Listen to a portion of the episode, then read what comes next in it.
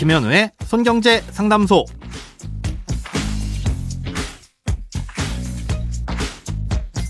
새는 돈 맞고 숨은 돈 찾아드립니다. 손경제 상담소 김현우입니다.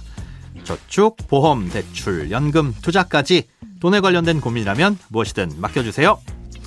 오직 당신만을 위한 맞춤 상담. 먼저 오늘 사연 만나봅니다.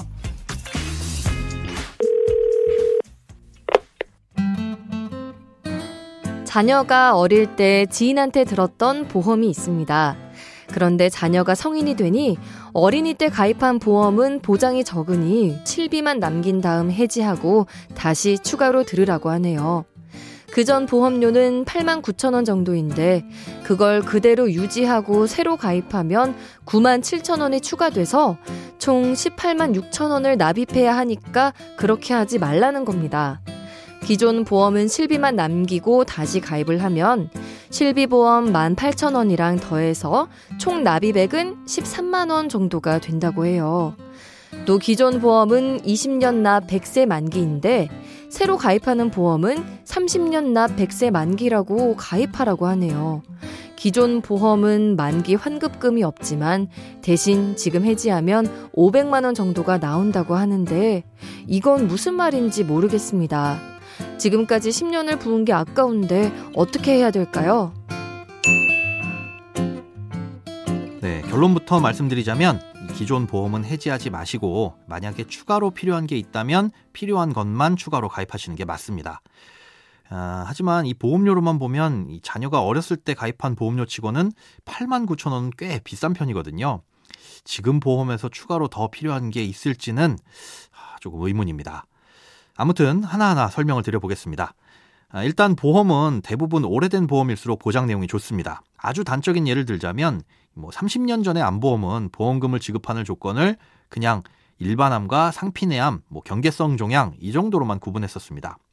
그러니까 암으로 진단받으면 암 진단금을 다 주고 심각해지기 전 단계나 뭐 애매한 경우라면 암 진단금의 20%에서 30% 정도만 주는 식인 거죠. 예, 그런데 요즘 보험은 그 정도로만 나누는 게 아니라 전립선암, 뭐 갑상샘암, 유방암 이렇게 등등등 더 세분화해서 보험금을 차등 지급합니다. 예, 물론 이해하시기 쉽게 예를 들어서 설명해 드린 거라 보험에 따라 세부 내용이나 뭐 조건은 다 다르지만요. 옛날 보험이 더 좋다는 건 보편적으로 잘 알려진 사실입니다. 예, 그러니까 10년 전에 보험을 해약하고 새로운 보험을 가입하는 건 당연히 손해겠죠. 설령 보장 내용이 똑같다고 하더라도 나이가 그때보다 더 들었으니까 비싸게 내야 할 수밖에 없는 거고요.